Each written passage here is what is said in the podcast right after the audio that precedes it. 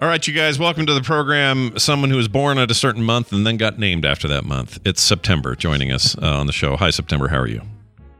I'm good. How are you, Scott? You know what? I'm fantastic. Uh, it's really nice to have you here. Of course, a uh, contestant on this year's ANTP competition, Yeah. and uh, doing real good. The the one person I think early on in the competition where everybody said she should sounds like an NPR voice or something like that. Do you get that a lot? I actually do. Friends of mine that have listened to the show, even though they know me in person, have said that to me. Yeah, I think you do. I think you've got a Mhm. real. Um, I don't know what to. I don't know. How, like a smoky quality without without like being a rough smoky quality. It's a it's a uh, it's got a very bassy quality. To yeah, which you're really somebody's. like. You're somebody's ASMR. Okay, that's what we're saying. I don't know who it when I was young, people used to say Lauren Bacall. Oh, that's Yeah. Oh interesting. yeah, sure, yeah. Oh, that's very cool. Kathleen Well, um, Turner, sure, yeah. Sure. All- uh, Mhm. are all the old favorites, as I like to call them. Um, well, it's good to have you here. Uh, why don't you tell us a little bit about the show that you already run? Um, I, I've heard nothing but good things about it. Tell us about it and why uh, you know why people should be checking it out. So my primary show with the greatest longevity is Geek Grills, and actually yesterday is the sixth anniversary. Oh wow. Oh, sick, dude! Yeah. Well done. Six years is no small thing. That's awesome. yeah, yeah I'm pretty excited. Um, like not only do we not pod fade, but six years is significant. We're on episode two seventy nine, Yeah, so that's exciting. yeah. but it's kind of talk show ish, like TMS. It's very much focused on the hosts. Uh, we have three women hosts, and we're kind of of three generations right now. Like I'm Gen X, and Linda is a millennial, and Ray is Gen Y. so it's we have topics, uh, but we also talk about whatever we're nerding on at the time. So grills Subscribe is what that, uh, uh, grills is a ref reference on girls, right? It is. I mean, that's kind of niche. I, we have been mistaken for a cooking show. yeah, but gamers know. Yeah, gamers know. yeah. Gamer, look, gamers are in the know. We know these, uh, these, these, the way these words work, and uh, I always, I always knew when I first heard about it. I went, "Oh, I know what they're doing," but uh, I, I, did We're kind of wonder. If, that. Yeah, I, I, I did kind of wonder if they were gonna, you know, somebody was gonna think you guys do how to make a burger on a Saturday afternoon out in the yard or whatever. But uh, sounds like not so much. We did do one show about grilling and smoking and stuff. Did you Oh, do that's that- awesome. that's the one you put on uh, the the top of iTunes, so that somebody coming's like, "Oh yeah, grills. Okay, good." Uh, then they get hooked, and then uh, yeah. then you give them the one-two punch. Yeah. Well, everyone thinks the morning stream's all about urinary issues. So, you know, why the why the heck not? Uh, so this year in the competition, uh, things are getting a little tight. We're down to the final. What is it, Brian? Five people. We're down to the final five. Yeah, Yeah. exactly. So how, how do you feel being there? You, are you comfortable there? You you you ready to keep pushing forward? I'm really excited. I want I wanted to get here mostly because I have things to learn from doing it myself. Mhm. All of the shows I've ever done, I've had co-hosts. Yeah. So that's like, ooh, yeah, it's it's okay, I'm uh, and, for everything. and now you kind of get into the nitty gritty where instead of saying you know to having a teammate and saying okay i want you to do the editing i want you to do the writing we're getting to the point where in the competition you're all having to do it all yourself and uh, Yeah. uh how, how are you feeling about all that I'm feeling pretty good.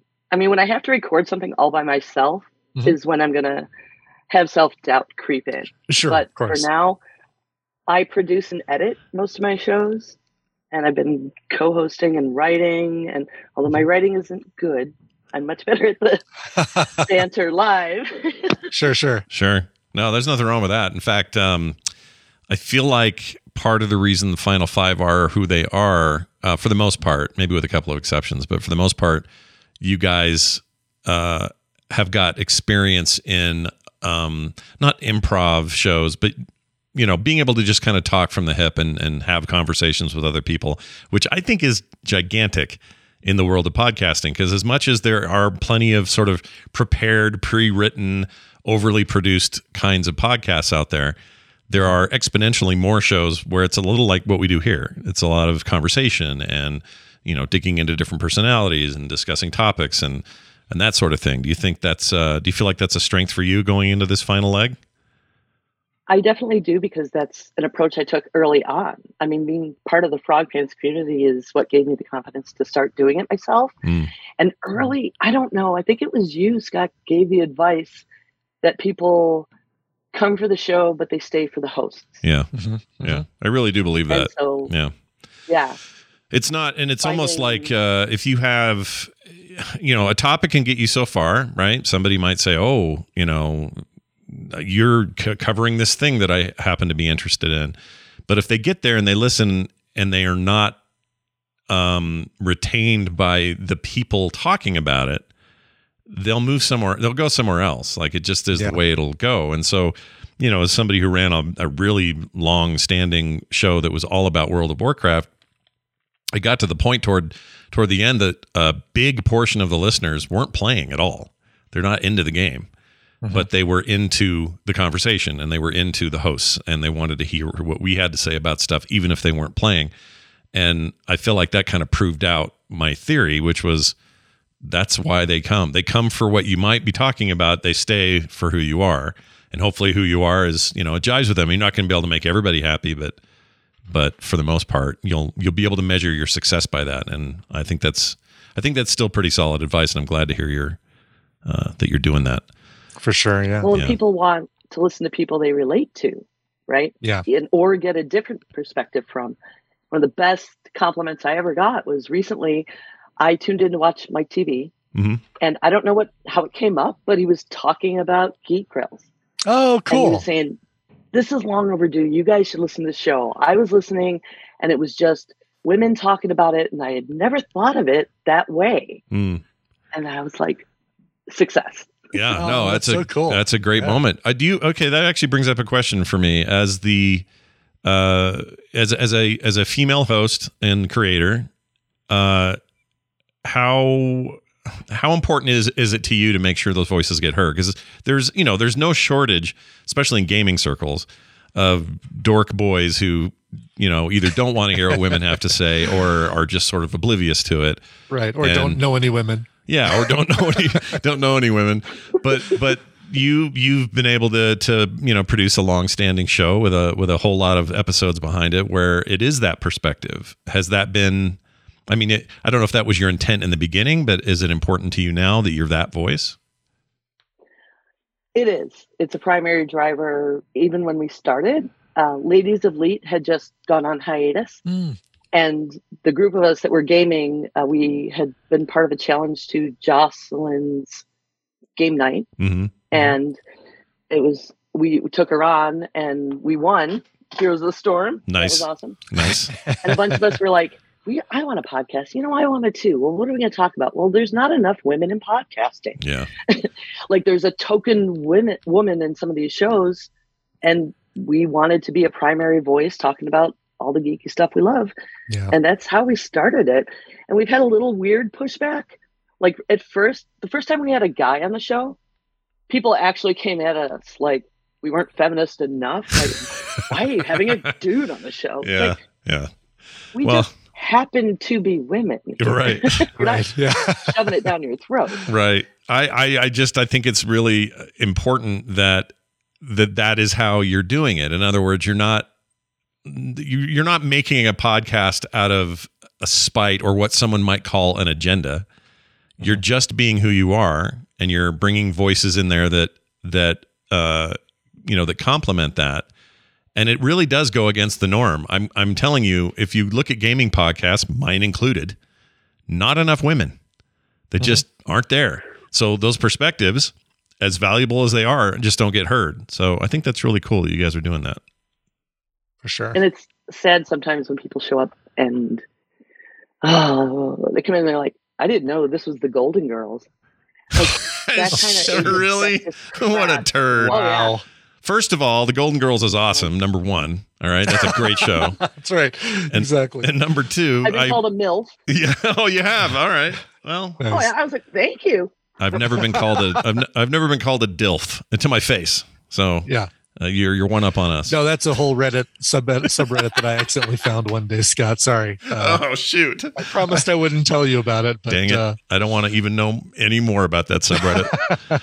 uh, well, it has been very nice having you on. I, I want to make sure people get a chance to check out your work, and the fact that you're part of this season this year is um, is exciting. I, I'm hoping the best for everybody, of course, but if I'm honest, I, I feel like I glommed onto your style pretty early in this competition. As a Mm-hmm. judge of that competition, you try to stay impartial, but you know you may have an advantage in that regard. So I'm just warning you that you're kind of ahead. You're Wow. ahead on my list. No offense to the rest of them. Uh, but anyway, uh, September plug whatever you got going. Tell us about uh, Geek Grills and where you can find it and all that. Well, I made it easy for everyone, and I've created my own website. If you go to 9of12.com, and that's N I N E O F 1 2, you can find all of my shows, a bio about me, and hopefully start looking into my content. I'd love to hear from you all. Yeah, Yeah. I would too. And make sure you check out ANTP this season right now so you can see the journey that September's been on and why she is one of our final uh, contestants. Uh, September, have a fantastic uh, rest of your day. And I will never think of you in Borg terms again. I now understand that it's a day. Okay. Because for the longest time, I was like 9 of 12. Oh, it's a reference to Star Trek. Isn't that cool? And it just didn't occur to me until yesterday that that's what it was. And I think Brian secretly was laughing at me. And I wouldn't blame him. no, no, never, never would I. I, I wouldn't blame him. Uh, anyway, Only because we've explained this a few times. I know. I think you have. Yeah. That's the other thing is I, I'm oblivious, but I'm pretty sure you've explained it before. anyway, thanks for hanging out with us, and we'll see you soon. Thank you, guys. Bye. Thanks. All right, uh, joining us now, uh, another good friend of the program, and of course, a contestant on this year's ANTP competition, aiming to be America's next top podcaster. We have Jason Peters joining us. Hello, Jason. Hey Scott, how you doing, man? It's good to have you here. How the heck are you? Doing really well, man. Appreciate you guys having me on. No problem. Um, I did have something I wanted to say about you right off the top here because it's in the context of this show, and then we're and we're not actually judging tonight. But you have probably the most, um, how do I put this? You're the most exuberant contestant we have right now, and I don't mean it in a bad way. Like you've got you've No. got excitement whenever somebody gives a little bit of judgment. You're always really thankful for it. You even say so. Um, that just seems like it's kind of your vibe. Do I have that right? Are you just that guy in the crowd that's like, yeah, man, let's roll with this. We got this. So I'm really good at putting that guy out into the world. Let's put it that way, right? I think um, you know it's kind of one of these things where earlier on, you know, you're a little bit artsy or intellectual, whatever it is, you know, and you know you kind of want to put together a persona that maybe people resonate with. And this was actually something that I really developed through sales because I got into sales as kind of like my primary means of income. And so, yeah, you know, being a, a low energy salesperson that doesn't really have a lot to say and doesn't take an interest in people, like, doesn't really work to your benefit. So, yeah, you uh, don't really get a lot of sales that way, do you? Yeah. Yeah. yeah, exactly. So yeah. you know, so I try to just pump up the energy, and then also just I like being supportive. Like I really appreciate the arts. I really appreciate creation. So when it's something like this with ANTP, it's honestly less manufactured than it might be in like the sales world because again, like seeing people put themselves out there, create work that's original to them, seeing people you know do things that they literally haven't done. Like last week when Kelly you know just crushed the editing on the the 50 sci-fi thing that we did, and that was her first time. Like you love seeing that, you know. So you got to call that out. Yeah, I, I agree. I, what was your motivation getting into the competition this year? What what what about it was like, man, I gotta do this. okay, so funny thing, recently I found that creatively uh, I was kind of, you know, unfulfilled from the standpoint of like I kind of had a hard time finding my community. I would dabble in a bunch of different things, whether it was stand-up comedy, improv, film, acting, bunch of different things, right? And um, I realized that I wasn't really committing wholesale to them, right? I was doing the bare minimum, but then not taking that additional step of really building a community, you know, and connecting with people and mm-hmm. meeting with them outside of the productions and going on auditions or doing work together, all that stuff. So I realized that I really needed to, to do a better job of just saying yes to things and involving myself, not just keeping myself on an island and cranking out material on my own, but really finding a way to connect with other people And so this kind of came along my per to be completely honest, this was not anything I had on my purview. Like I think it was one of those things where I was scrolling Twitter and one of my hmm. followers was like, "Hey, this thing's going on. I did it before one of the past seasons. It was a really wonderful experience." And I'm like, "Well, you know, trying to say yes, trying to expand my horizons, do different things. Let's throw something out there and see what happens." Man, and, uh, sure enough, here I, we are. I admire that because uh, I'm the kind that would see somebody put something in my Twitter feed and say it was really cool and you should do it, and I'd look at it and go, "Oh, but I could just eat this bag of chips." You know? right. I could binge this uh, TV series or something like that. Right. There's other things I could be doing, um, but I but I really I, I admire that. Do you do you feel pretty good about your chances moving forward?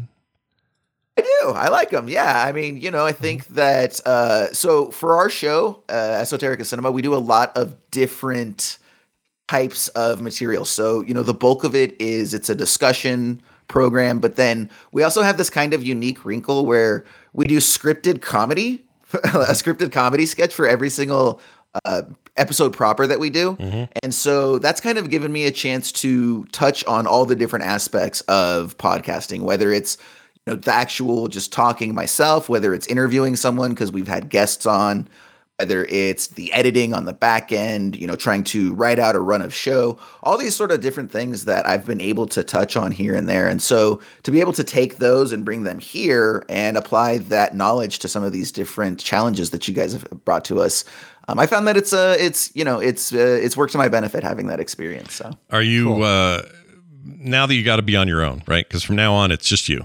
And you're well, at least for now. I don't know. Brian may have some surprises. He always has surprises. But Always class. have surprises. absolutely, you've got to be prepared for anything. yeah, but the idea of being on your own and not being in a collaborative uh, way of you know answering these challenges is that. Do you see that as a daunting uh, thing to think about, or is is this more in your wheelhouse?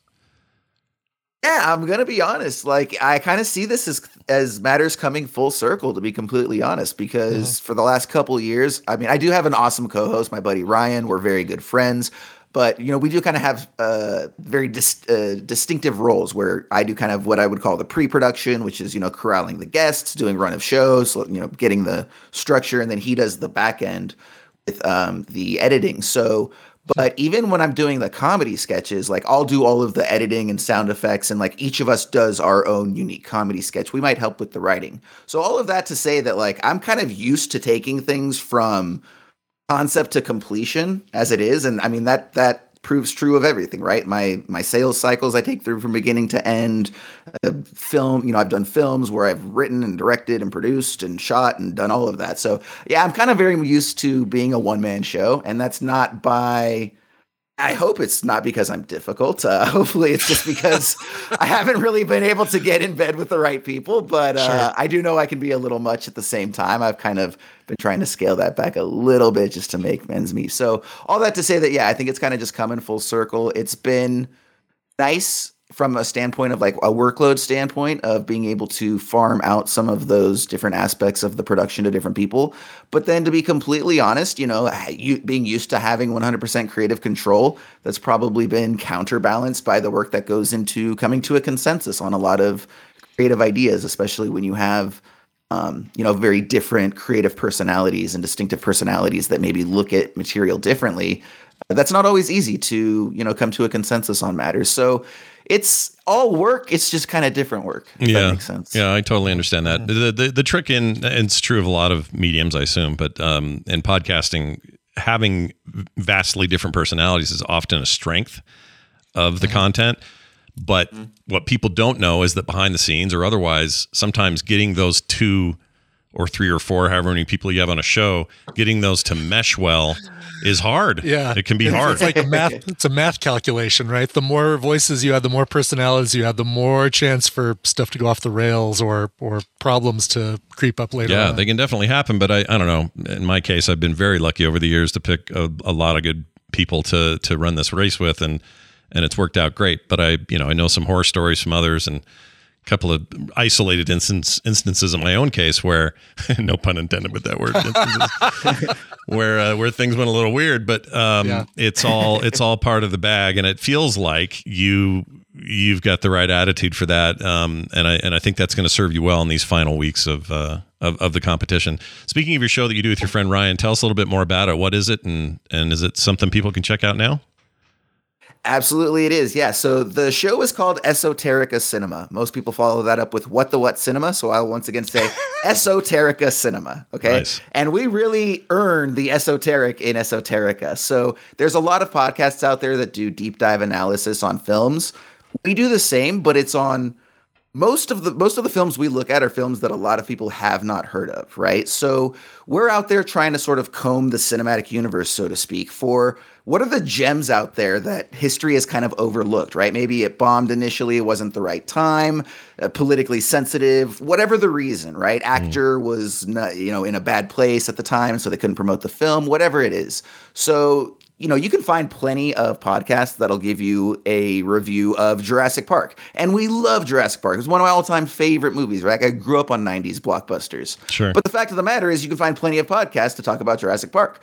Far fewer podcasts will be out there telling you about Steven Spielberg's first film, Duel, that he mm-hmm. actually made for mm-hmm. television, right? Mm-hmm. Yeah. Um, and so you know we we will look at that film. You go to a, a cinephile podcast, and they're going to look at Spike Lee's "Do the Right Thing." We decided to do Spike Lee's Crooklyn, right? So we're trying to look at films that are you know still out there in the mainstream. It's not stuff that you have to you know go to some two-bit theater in Iceland to see because it wasn't distributed. Like these are all mainstream distributed films, but they're films that we feel like history kind of forgot about. So we try to bring them up and say, "Hey, were these forgotten for a reason?" Because cards on the table, some of them are. Yeah. But there's a lot of them that are actually really good that just, you know, haven't resonated throughout history. So Yeah, we try to sometimes they're just wrong attention. time, right? Wrong time, wrong place, wrong audience. I, I, always- I always think of something like um, I don't know. I love Waterworld. It's no I mean, people are not shocked by me saying this. you know, really? I, re- I really do love that movie, but at the time it was panned. It had a horrible performance at the box office, and all these stories surrounding it, how difficult you know Kevin Costner was to work with, and blah blah blah.